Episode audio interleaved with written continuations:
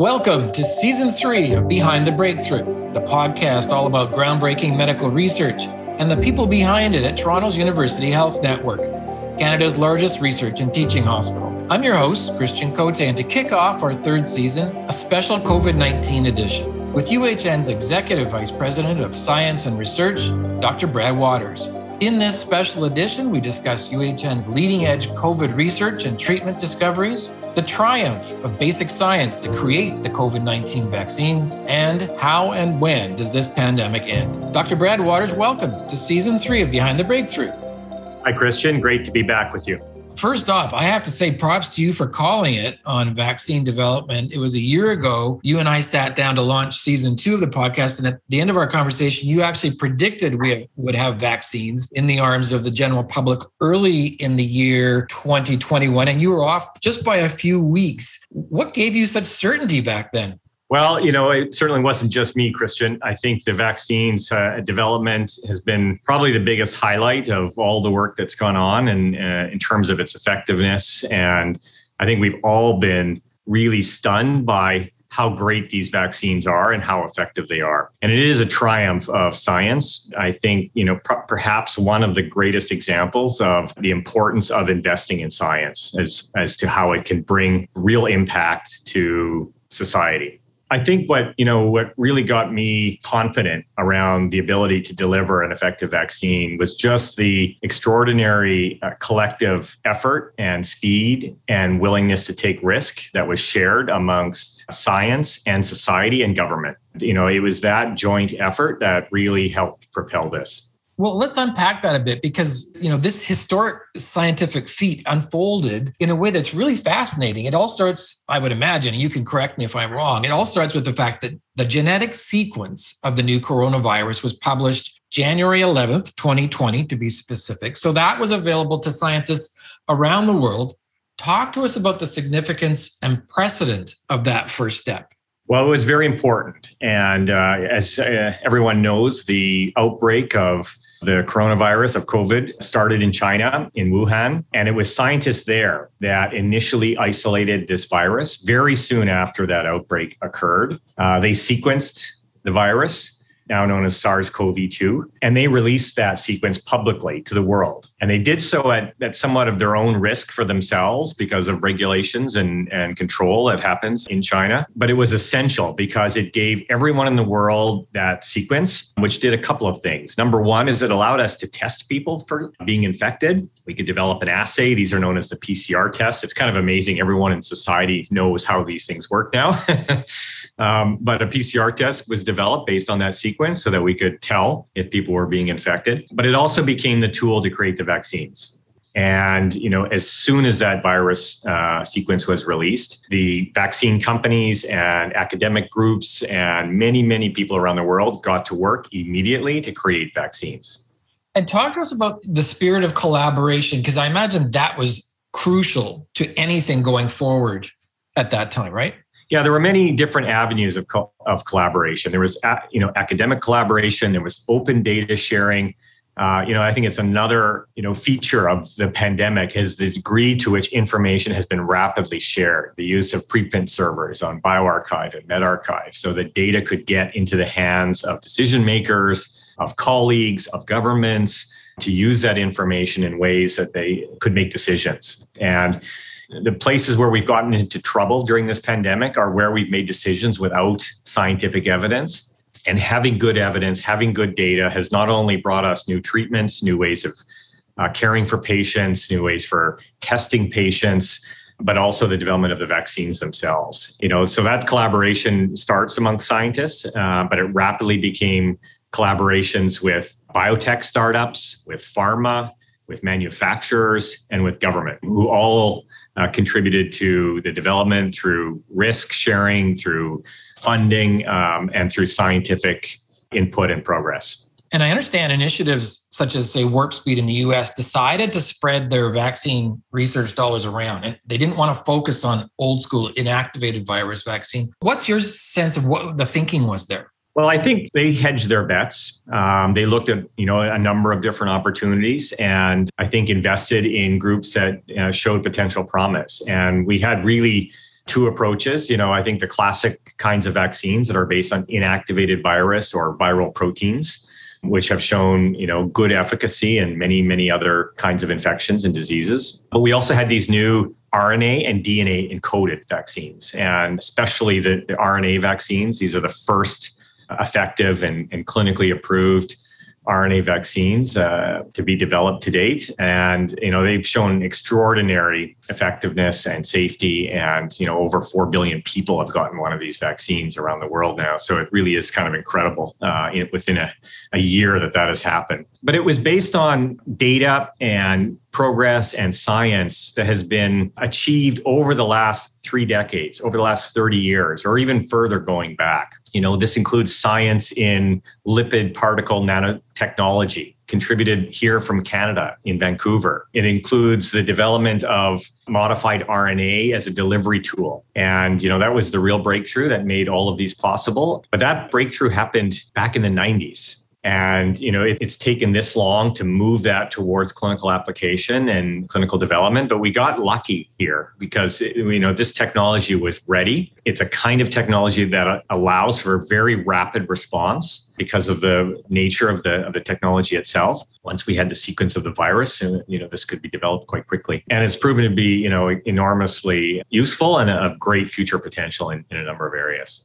Let's talk about that origin story of the mRNA based vaccines. And Katalin Karikó, the Hungarian biochemist who's credited with being the first scientist to actually work with RNAs going back the late 80s, if that basic science had not been there to, to begin this, would any of this have been happening? No, no, it is, you know, it's it's like all great scientific impacts. It starts with a scientific discovery. And Dr. Karikó in particular was extremely passionate and motivated about uh, seeing through this opportunity. She recognized that RNA, mRNA delivery could be an extremely uh, effective approach to the treatment of a number of different diseases. But there were huge challenges at the time, and not many people believed that it would be possible to deliver RNA in an effective way. And there was two principal reasons why that was challenging. The first of that is inherent instability of the RNA itself. It's very unstable, it gets degraded very quickly the idea of sort of injecting it and expecting it to, to survive long enough to have an impact, uh, you know, really seemed impossible. And the second part is that the delivery of RNA itself serves a little bit as a danger signal to our immune system. And our immune system recognizes RNA and it sees it as foreign and um, as a danger signal, and it mounts an immune response and will attack and, and remove cells where RNA may have been uh, delivered. And so those are the two big challenges, and that's what she solved. She figured out a way, you know, with a colleague that she worked closely with that believed in her at Penn. Penn being it's the University of Pennsylvania. And what she did um, is she modified the RNA in such a way to kind of hide it from the immune system. So it no longer created this activated danger signal so it could survive. And it also, that modification also stabilized the RNA. And that was kind of the breakthrough. And, and that paper was published, but it also didn't get a lot of attention at the time. You know, it didn't even get attention in her home university. She she struggled with promotion. She struggled with getting funding. She wrote grants, couldn't get grants you know, there were huge uh, incentives for her to do something else or to leave or to to move somewhere else. Huge incentives to do so. But her, her, her, passion was driven by the scientific opportunity. And it's really, you know, it's that part of that makes great scientists all over the world is that true desire to uh, to do something meaningful from a scientific discovery perspective. And thank goodness she did because she really is credited with that. But there's another Canadian connection here. And when she published that paper, it didn't get a lot of attention. But one of the people that did read that paper and get excited was Derrick Rossi.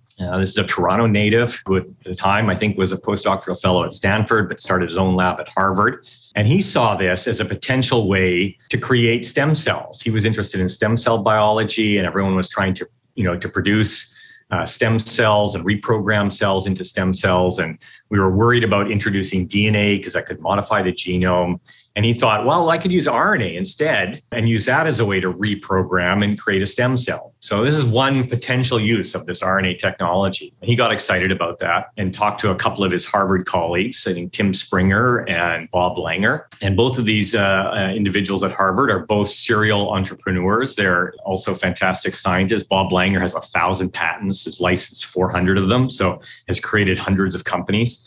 And he, what he recognized is that the ability to create stem cells was one opportunity, but there were huge other opportunities if you can successfully deliver RNA. So this sort of brought to attention to you know to others this idea of what RNA could be used for. And so they created a company a month later, and they called it based on modified RNA, and they called it Moderna. And that's uh, that's the history of Moderna. So, you know, it was a Canadian that helped create that company and it's been enormously successful. I was looking at uh, the stock price recently, and uh, they passed or, or, or, had reached almost a market capitalization of two hundred billion dollars, bigger than Merck. You know, some of the other giant pharmaceutical companies. So, incredible run for them over the last couple of years. What's amazing, I guess, to me is you know if Dr. Karikó hadn't persisted over the decades and perhaps if Dr. Rossi hadn't seen the potential for it, this might not come about. Like, how did people back in the early days, you know, perhaps when the genetic sequence was first published back in January of 2020,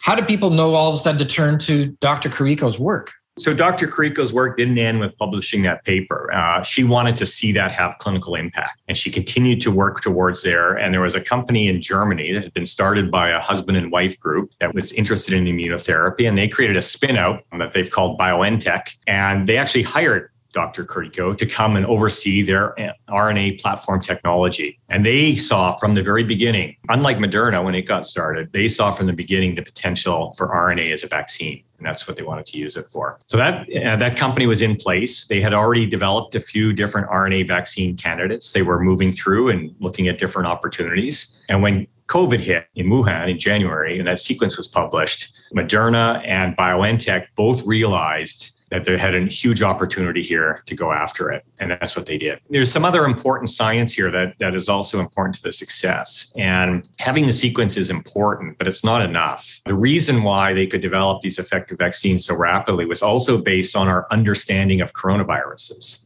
We knew those sequence and the kinds of proteins that the coronavirus encoded. We knew that the spike protein on the coronavirus was essential for the, those viruses to enter and infect cells.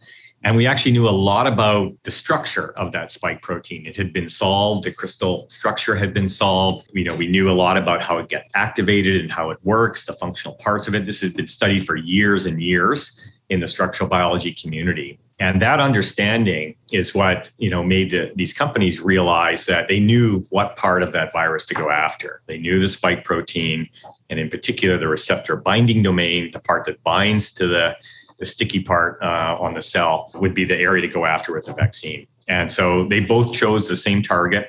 They both made a very similar vaccine uh, with their RNA technology after that, and uh, and you know, and both have been extremely effective.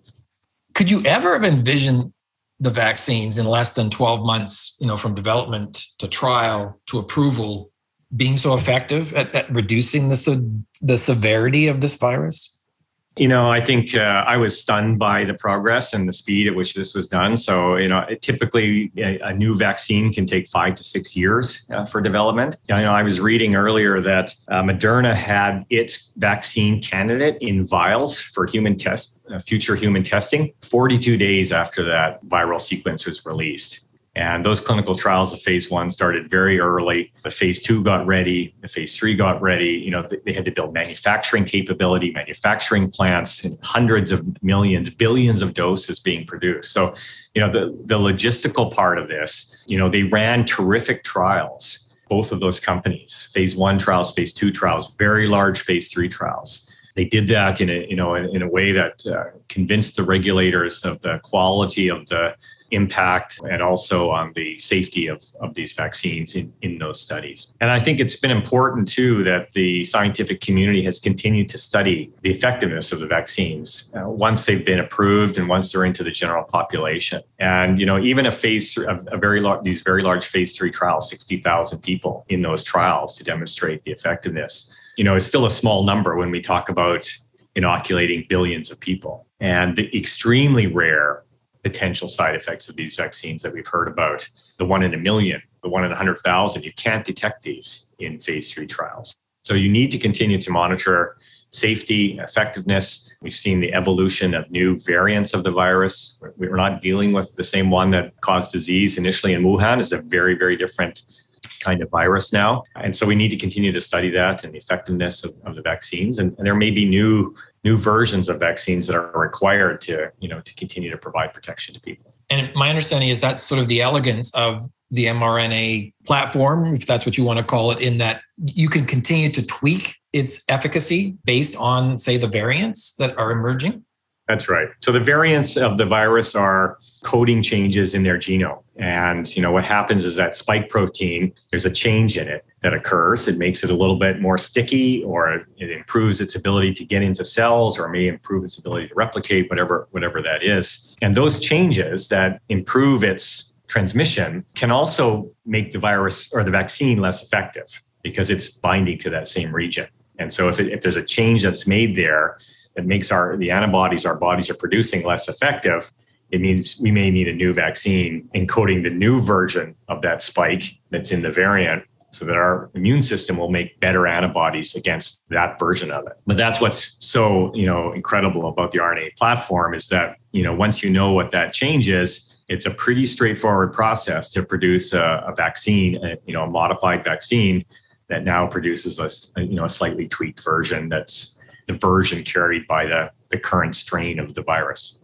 I want to try and take you back to a day, December 14th, 2020. You're, you are part of the first group at the UHM uh, Michener Institute when a healthcare worker is the first to get the vaccine in Canada. Take us back to that moment, you know, knowing what it took in terms of the medical research and the role of basic science and getting to the, the world to that day. What did that moment and, and achievement mean to you that morning?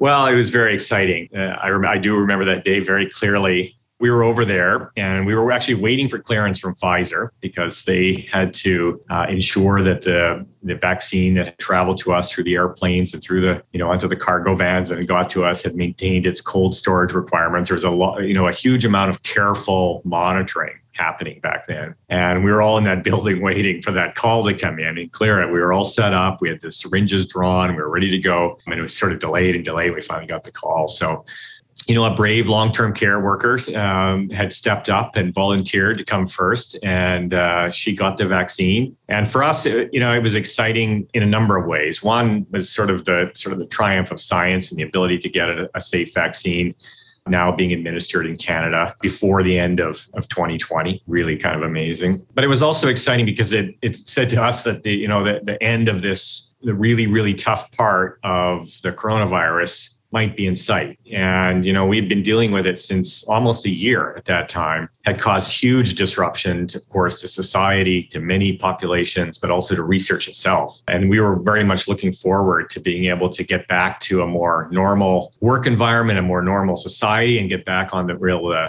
the challenges of, of dealing with all the other science and research that we were doing. So definitely an inspirational day. Turned out to be just the first part of a, a huge logistical challenge of delivering this.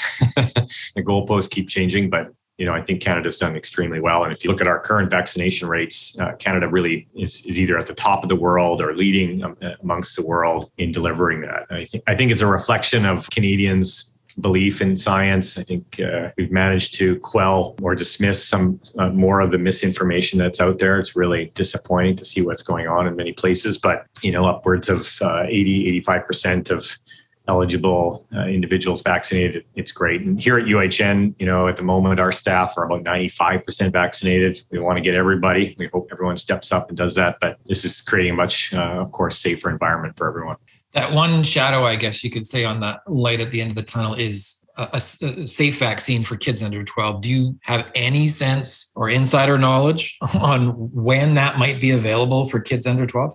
Well, there's of course active work going on. There are clinical trials um, taking place that have actually much of that is completed. The FDA is even reviewing some of that data now. They've gone back to the companies and asked for, I think, a bit of extensions and additional other data. They want to make sure these are, of course, extremely safe. Kids are not as at risk as uh, older adults are at getting sick, but they still remain at risk and they also represent you know a large number of people in our population that will continue to support transmission and, and prevent us from reaching a, a, point where you know covid will go away. So the variants have really changed the game in terms of what's needed to to control this. We see in you know the summer of 2021 cases are higher than they were in the summer of 2020, and they've rebounded quicker. This sort of uh, fourth wave is happening earlier in 2021, even with 75, 80% of our you know eligible population vaccinated, and that's the difference in these in the variants is that they are just far, far more transmissible. People carry much higher viral loads. And my advice to everyone is that, you know, you have sort of two choices to make. You can get vaccinated and get the spike protein, or you can get infected and get COVID. And that's, you know, I, I don't think that many people who are unvaccinated will avoid this at some point. Do you have a sense, though, Brett, of when the vaccine might be in the arms of or available for kids under 12? Well, I think it, you know, it could be it could be relatively soon. I think there, you know, there are some that are looking at the data that's available and it may be enough for the FDA to make a call on that. So that, that could happen within a, within months. And certainly it's the five to 11 year olds that they're looking at. Below five is going to be not until next year, but the five to 11 year olds, which are our kids in elementary school, you know, that group are hoping that there might be something a little bit later on this fall. It's not going to be in time for school and you know there's going to be risk associated with that. And uh, everything we can do from a public health measure to continue to slow transmission we know a lot more than we did a year ago. There are lots of tools in the toolbox to help uh, do that. And it's up to the policymakers and, and governments and so on to you know to make sure we create a safe as environment as possible for those kids. This miracle of science, the creation of these vaccines to battle COVID 19, do you, do you care to speculate on whether any of this is Nobel Prize worthy? Well, I think it's going to uh, certainly they're going to get nominations, and the committee is going to be able to make that decision. Um, it's certainly amongst the kinds of discoveries that where, where this prize is awarded that uh, you know could be considered. It's uh, it's had a, obviously a huge impact on society so far. It's it's a vaccine against one virus, but I think the platform has massive potential for other opportunities, and we're even starting to see some of those come out now. Well, and to that end, the discovery of mRNA uh, in terms of a safe vaccine delivery vehicle and effective, what's your take on what all that means for the future of vaccine development for, for other diseases? Well, there's lots of work going on already. I mean, the reason Moderna is worth $200 billion is not because of COVID, it's because of the other things that they may do. And they're working on flu vaccines, universal flu vaccines, they're working on cancer vaccines and other companies are also using RNA as a platform to deliver, you know, other kinds of RNA encoded drugs. They can deliver CRISPR, can be used for gene editing, gene therapy. So there, you know, the opportunities and potential for this kind of platform really is is very big. A bit of a reality check, though, I guess, is that we still have a pandemic. People are exhausted, healthcare workers are burnt out, and it just never seems to end. What's your assessment of the life cycle of this coronavirus? Is it going to just keep spinning off, off new variants that are more dangerous than the last, or will it eventually peter out and die? Well, it's hard to make predictions on that. I think, Christian, you know, uh, we all kind of thought this was a pretty stable virus until, for the first 10 months up until October or November. There was a lot of transmission, uh, lots of virus, and we didn't really see any major new variants emerged that that behaved a lot different than the other ones. There's a kind of always a background change going on because you know viruses make mistakes when they replicate, and so they they sort of sample opportunities to to change. But we didn't see a lot of impact of that uh, those changes happening and, until around November and November of November of 2020. And it was in December that I kind of really got worried about this and, you know, the potential of a variants that emerging that might be more infectious and, and pose the danger to the current approaches to public health restrictions. Um, and so we started a program here at UHN together with colleagues at Mount Sinai and also at OICR to systematically look for new variants, you know, in those that were being tested at our facilities, at our joint Mount Sinai and, and UHN lab. And it was based actually on a technology that's been developed here in Toronto by Jeff Wrana and Ben Blencowe and others for a completely different purpose. But it ended up being an opportunity to repurpose this to allow us to kind of sequence in, a, in an efficient and, and cost effective way every positive case that we found. So we started to do that. And in December, it was actually right around Christmas, we had people in the lab collecting samples from all the positive cases, but a thousand people that had tested positive for COVID over two or three days. And we decided to go and look for those variants. And we sequenced all of those cases. And we saw in January the first variants appear. We saw both the UK variant, what's known now as the Alpha variant, uh, as well as the variant from Brazil and from South Africa. And those are the very first versions of the of that that had been seen in Ontario. And we continue to track that, and we saw this huge rapid rise of the B117, the Alpha variant, come from the UK. And within a few months, that became essentially 100% of the cases. It, it had a complete replacement of the sort of the Wuhan uh, SARS-CoV-2 with the, with this new variant. And there was lots of data emerging at the time saying that the variant had about a 40% increase in transmission. It created more hospitalization cases. It was certainly worse. And I, I, think at the time we realized that variants were, you know, going to continue to emerge and were going to be a problem, and we've seen that happen. And there's an entire network now uh, across Canada that's funded by the CIHR. We've got a, a leadership team that I sit on in uh, at the federal level with the Ministry of Health that is uh, meeting. We meet every week, looking at the evidence of the changes in in the variants here in Canada and around the world, and, and tracking this. And you know, I think what what we we still don't know and still worry a lot about is whether or not a variant would emerge that would make our current immunity created by vaccines or previous exposure uh, really ineffective. And you know, I I think to a large extent, and I listen to the immunologists and the and the virologists uh, discuss around this. I think they're cautiously optimistic that you know we're even even if a sort of a breakthrough kind of virus strain emerged, the kinds of immunity that we have, it's, you know, both our humoral antibody, you know, our antibody immunity, but also our T cell immunity and, and cell based immunity uh, will continue to provide some protection. And so you may get infected, but you won't sort of suffer a, a severe disease. And even in the breakthrough infections we're seeing now, there are people who you know, have had the vaccine. It's fantastic, but it's not perfect. You know, 95% sounds great, but 5% of a large number of people is a large number of people. And the breakthrough infections, fortunately, are also much less severe, very unlikely to land you in the hospital or, or make you really sick. So this virus is going to be here for a very, very long time, forever, perhaps. And it's going to cause colds, it's going to cause some disease, it's going to cause some severe disease, like the flu does, like other coronaviruses can in, in certain situations. But what's really important is to get a, a base level of immunity in everyone against this. And that means going and getting the vaccine now. Well, that's sobering. We've lived with viruses since the, the dawn of time. And, you know, the colds you get every year, that's a coronavirus. And there may have been a time, you know, hundreds or, you know, many, many, many years ago where that caused also a lot of severe disease. And, you know, eventually it, it created a, a, level of immunity that, uh, that we sort of carry with us now. But, you know, I so think there, really there's no secret to, I mean, I guess the goal really now has to be the field of downsized dreams where we somehow manipulate this from a pandemic to an endemic situation where it's pockets that we can more tightly manage. And really, I guess the pathway to get there is no different from day one, which is still masking, still physical distancing, and getting vaccinated. Yeah, I think it's you know it's getting vaccinated. Number one, all the other public health measures are slowing down transmission so that people don't get sick, that we don't create large numbers of cases. It buys us time to get that immunity. But if you look around the world, there are still 600, 700,000 new cases reported every day around the world. You know, Canada, we're extremely fortunate to have this vaccine and, and to be able to deliver it to our to our population. But there are huge numbers of people around the world that don't have that access.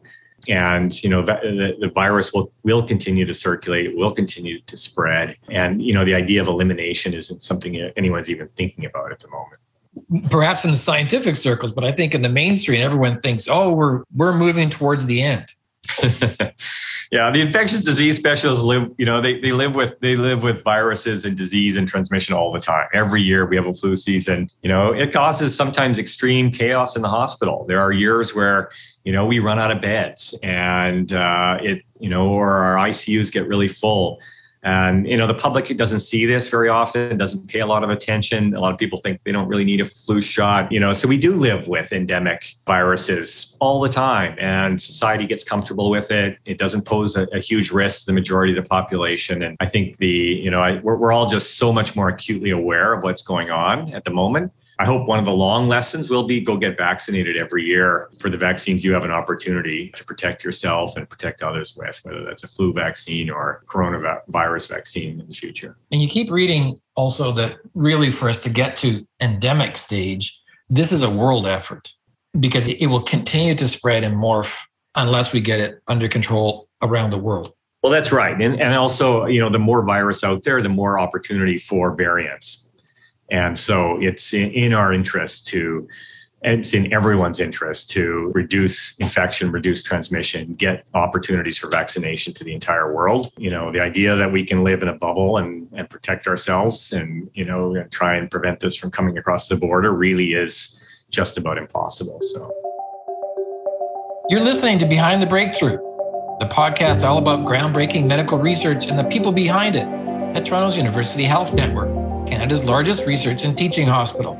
I'm your host, Christian Cote, and this is a special COVID 19 edition to launch our third season. And we're speaking with UHN Executive Vice President of Science and Research, Dr. Brad Wouters. Brad, the origin of the coronavirus is still highly contentious. There's the Wuhan market theory, the Wuhan lab leak, and Chinese officials are really pushing a theory of their own that it was a US Army lab leak. Needless to say, investigations continue.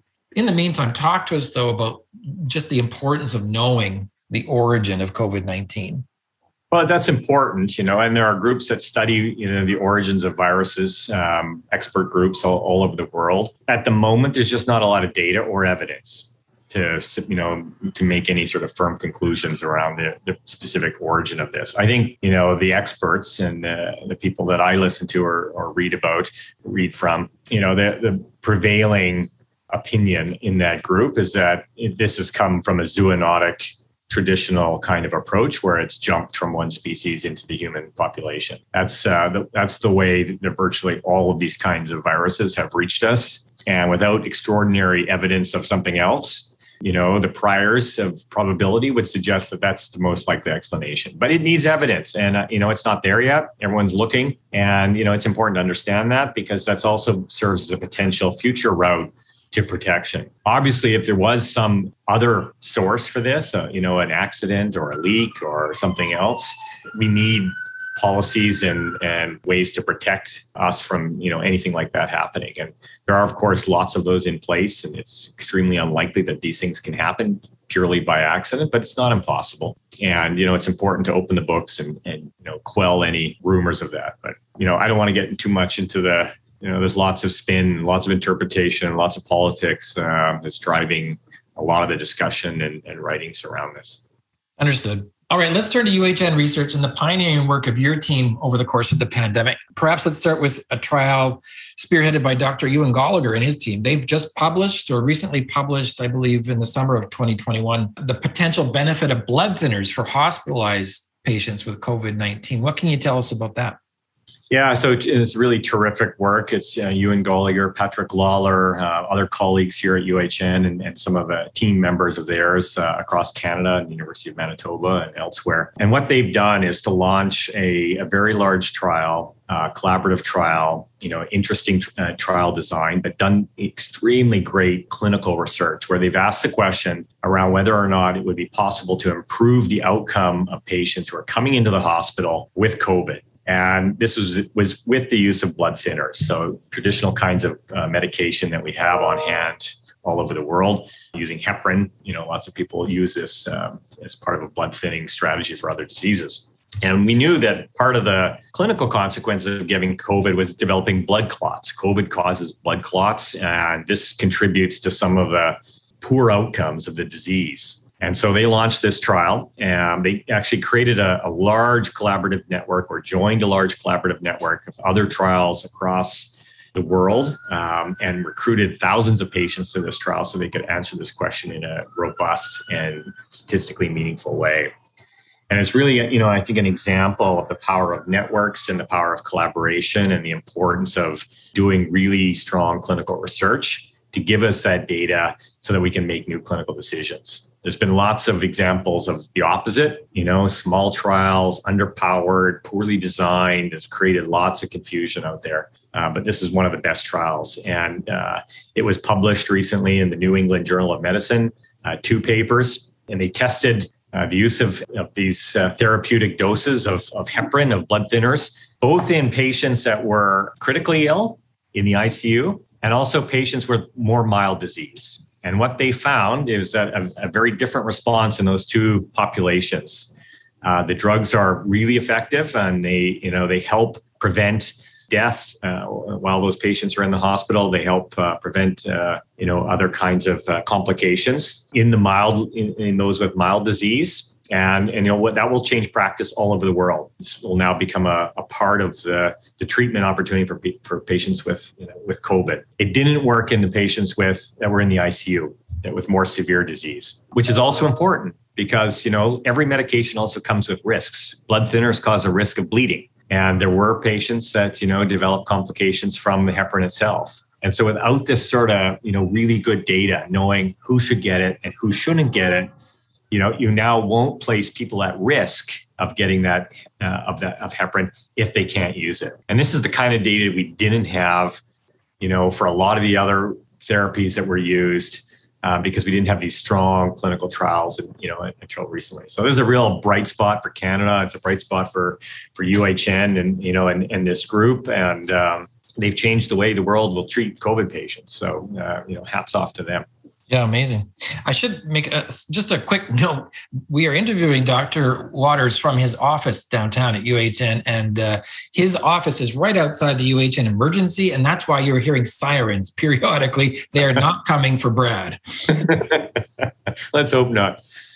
Another new study, this one from Dr. Deepali Kumar, with some welcome news for transplant patients in the COVID vaccine efficacy. Talk to us about that one. Yeah, Dr. Kumar is a, a, terrific clinician scientist in our in our uh, Ajmera Transplant Center. Um, you know, the largest transplant center in North America now. But she did some work early on, very early on in the pandemic. We may have even talked about it the last time. You know, to look at the prevalence of infection in healthcare workers, and so we launched a large large study. You know, it had a lot of uh, impact here, looking at, at how many of our workers may be developing asymptomatic uh, infection, something we didn't know at the time. So that was great work. But she's also, you know, uh, been focused on providing proper care and protection for transplant patients. These are very vulnerable groups because when someone gets a transplant, a liver transplant or kidney transplant or other, they often go on immune suppressive medications. And so their immune that's done to prevent rejection of their graft, of their organ, um, but it creates a, a risk for them of infectious disease. And it turns out it also makes the, the vaccine less effective. So these individuals, what they've discovered is that if you were a transplant patient and you're on immunosuppressive medication, you didn't get a very good immune response to getting one dose or two doses, even two doses of the vaccine. They measured this in large numbers of people that they care for, and they saw that you know those patients had low antibody levels, didn't get a good immune response. And so what they did very early on is to um, is to start a trial. Also, again, a you know a, a terrifically designed, impactful clinical trial, uh, looking at third dose boosters in that population. And what they've seen is that in you know not in everyone, but in uh, in a large number of those patients, that third dose is quite effective. It can boost their response and it can provide a, a protection from them that they otherwise don't have, uh, unlike the general population. So this will also change practice. And there's already a lot of discussion around booster shots and, and so on. But again, what, what you need is good clinical data to make those decisions. There's lots of hand waving. There's countries just doing it already. There's others that say there's no evidence. And so, you know, science needs to come with the data uh, so that we can make those recommendations and do, do so in a meaningful way. Another groundbreaking piece of work from UHN research is uh, that of Dr. Angela Cheung and Dr. Margaret Herridge on the devastating long term effects of COVID, which, which, seems to be now emerging as we're going to, like, hospital systems are going to need to respond with new clinics to deal with the long haul patients. Talk to us about their work. Yeah, also, you know, uh, extremely important work. And this got started very early on, too. They, at the very beginning of the disease, they recognized that it was going to be important to study the consequences of COVID long term in people who recover. And the vast majority of people who get COVID uh, recover from that disease, fortunately, but not everyone makes a full recovery, as we've learned. And this has been called long COVID or COVID related, you know, long term disease. And there's lots of work still to understand what's causing this and what's happening. There's evidence of, you know, changes in cognitive function, in neurological changes in the brain, in other organs. There's long-term immune activation in some individuals. We don't understand much about the risk factors for this, who might be affected, what might drive that, and also importantly, how we might therapeutically intervene to help those patients. And so that's really, you know, they started with the premise that we're going to need to study this. And so they created a cohort study. Again, this is a network study. They have they have colleagues across all of Canada. Uh, they're participating in other international approaches to collectively work on on studying this. And they've uh,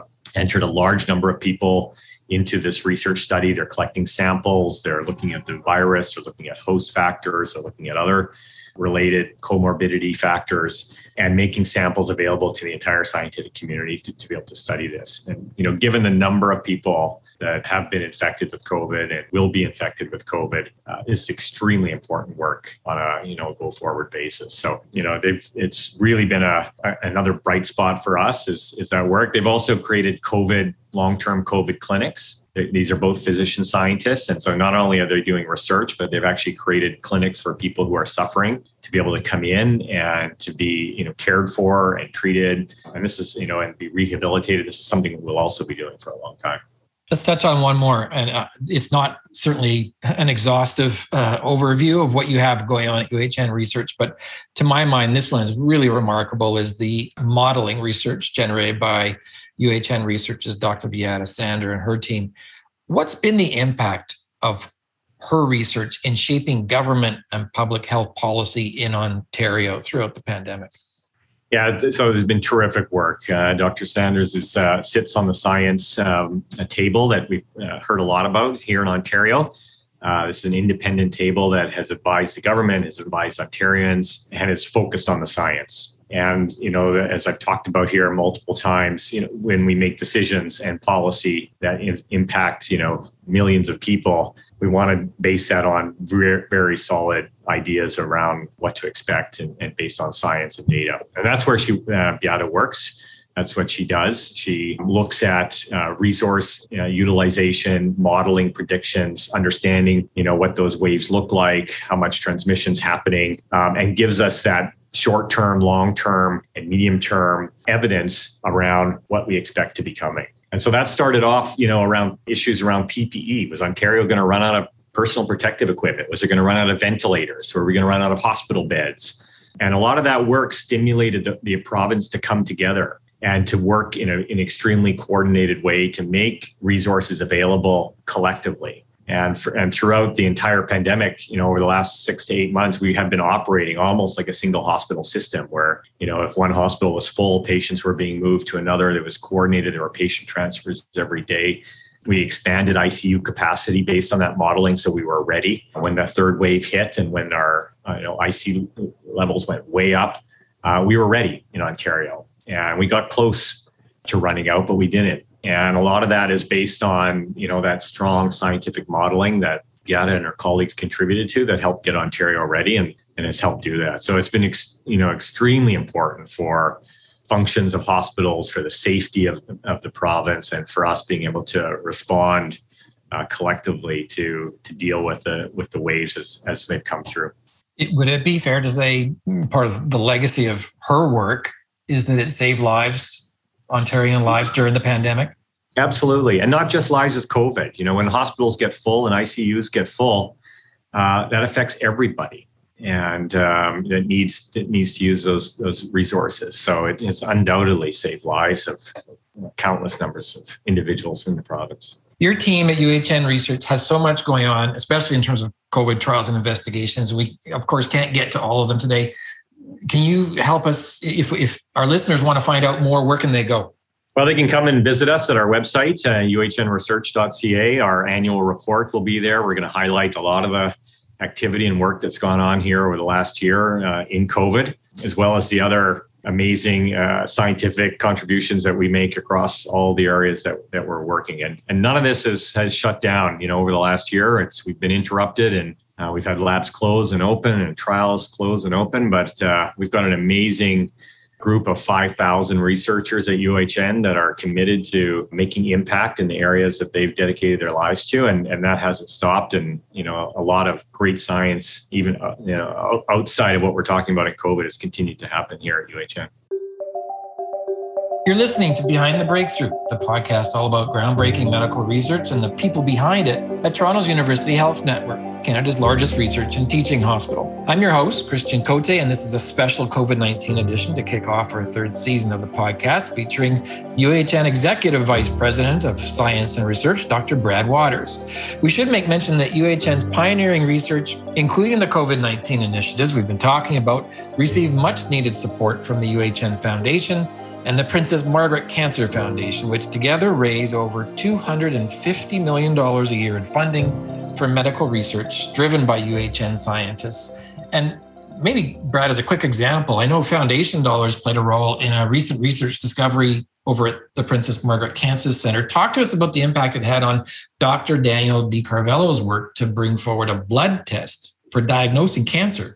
Yeah, well, our you know our foundations and our philanthropic supporters in our community are needed and and uh, are responsible for really all of the research that we do. We wouldn't be able to do any of the research we do without this community. And you know, the our foundations and our, and our community of supporters really did step up very early and allowed us to get started in in new areas of COVID research very quickly. And they fund all areas of research, including what you mentioned uh, at the Princess Margaret. And, and, you know, and as I said, we haven't slowed down in in terms of uh, research and discovery across all the areas where, where we're actively working. And, and Daniel's work, um, published uh, recently this year, uh, has now been translated through the creation of a startup company, you know, to move this into patients. And it's really exciting work. It's work that has allowed for the development of what could become sort of a universal blood test for finding cancer early. Turns out, you know, when you have cancer, some of that DNA from those cancer cells spills out into your blood.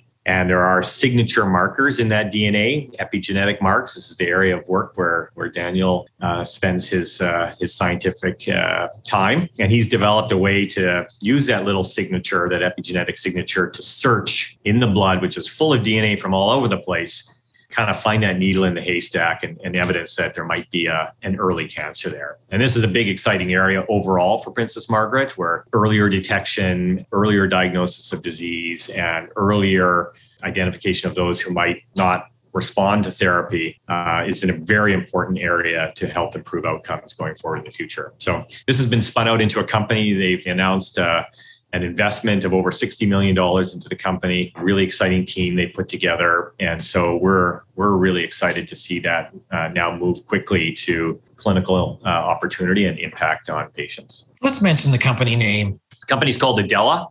Um, and Can you spell that?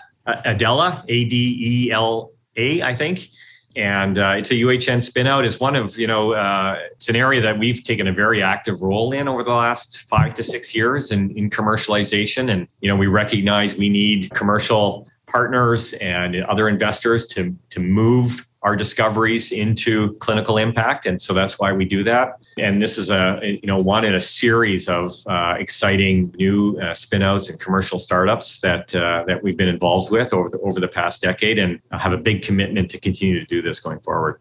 Okay, final theme of the show. I want to broaden the conversation to the profile of medical research in this country. If there's a silver lining in this pandemic, it's that it heightened public the public awareness of science and research beyond anything I imagine you've experienced in your career. You've actually spoken about how this is likely a once in a generational opportunity. How so? Well, it's I did, and you know, I think the attention that COVID has had in the general press and in media and social media and in conversation circles. I'm sure this is what you talk about when you have a chance to see your friends on the patio or in the backyard it really has gathered the attention of, of the world because of the impact it's having. And the world has also had the opportunity to see the impact of science in a very overt, objective way. And they've seen some of the messiness behind science too, you know, the failures, the starts and stops, you know, how progress gets made.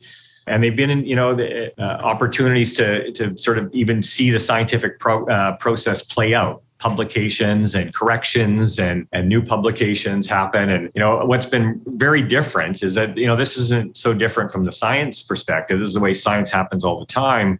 But it's the media attention on it. And when a preprint paper ends up on the front page of the New York Times, that's not a normal situation, but it happens all the time now. And so that's, you know, I think it's an opportunity for for us to advocate and to you know highlight the, the importance that investment in research has on solving society's most important problems today it's covid but we have a lot of them and science is the is the engine to address that it creates economic impact it creates jobs in canada it creates industry and it improves health and well-being of our of our citizens which is so critical to all other aspects of society and, and, and economic life. And so you know it's an opportunity to i think double down on that. Canada should be investing more than it is. Um, we have opportunity to do a, a, lot more than we are. I think we, we've seen some deficiencies and, and consequences of underinvestment in Canada. You know, we didn't have uh, manufacturing in Canada. We didn't have the pharma companies to partner with in Canada. Uh, we had to rely on buying those vaccines from from other countries, even though you know, as I talked about, uh, some of those important early discoveries were made by Canadians. So this is an opportunity, and you know, I think it's it's up to all of society to to decide to to want to make that investment, and you know, for this to be an important part about who we choose to govern the country and the expectations we have on on the federal government. I I think you know, having scientists develop that relationship with society, with individuals to continue to highlight the importance of, of what we do and the impact it has and, and keeping that attention on the front page. I think that's a that's a lesson for us and an opportunity for everyone for the future. Well, one thing I remember reading from you uh, a while back is that what the pandemic has done is, is, is sort of brought you uh, research out of the shadows and made people understand how integrally intertwined it is with day-to-day healthcare. It's the two are symbiotic, really. But you've also said that you fear that this public profile that's been raised of the role of medical research uh, in society won't last. Yeah, I think you know we all worry about that, and you know even around pandemic preparedness in general, the importance of research, the importance of investing. Uh, it's got a lot of attention now, but I, I do worry it will wane um, once the real you know uh, risk of, of an impact of disease and so on also wanes.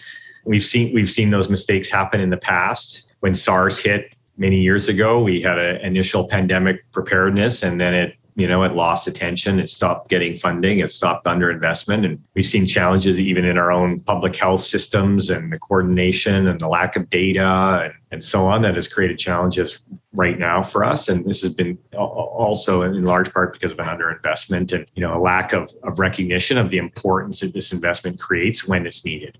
So, um, I, I, do worry about that, and it's something that I think uh, it's upon all of us to work towards ensuring uh, that doesn't happen, or you know, it's at least minimized. Well, to that end, are your fears perhaps a bit dissipated uh, after? I guess it was in the spring of 2021 in May. Parliament created a standing committee on science and research. Does, does that now give medical research a, a seat at the table, so to speak? Yeah, that's a positive outcome for sure we need to be competitive globally, and uh, that takes attention and investment, and, and certainly that's uh, that's great to see. Last word, then, Brett. How do you and your colleagues in the scientific world across Canada continue this momentum, this this profile?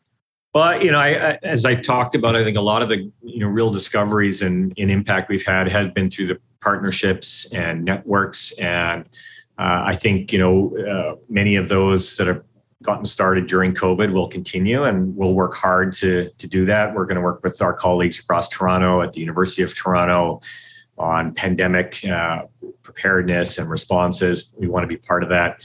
But the other part, you know, I, and, and many of the discoveries that we made have come from having in place, you know, such a strong scientific team. We didn't have a single COVID researcher before COVID, obviously but we had cardiologists, we had anesthesiologists, we had cancer biologists, we had infectious disease specialists, we had neurologists, we had uh, public health uh, policy experts. Um, and all of these people contributed to the science and understanding and impact of research that's had on, on COVID. And that's a reflection of the strength of investment in research in general. I gave an individual a grant to study how to tune out uh, immune responses to RNA. They never envisaged that they were going to use this to solve uh, a COVID global crisis. So it's you can't predict the impact that science will have. It's uh, investing in great people, in, in smart uh, people, and in areas where there's unmet clinical need. That's what we're going to continue to do. Dr. Brad Wouters, Executive Vice President of UHN Research, thanks for speaking with us and continued success. Thank you, Christian. For more on the podcast, go to our website, www.behindthebreakthrough.ca, and let us know what you think. We love to hear from you.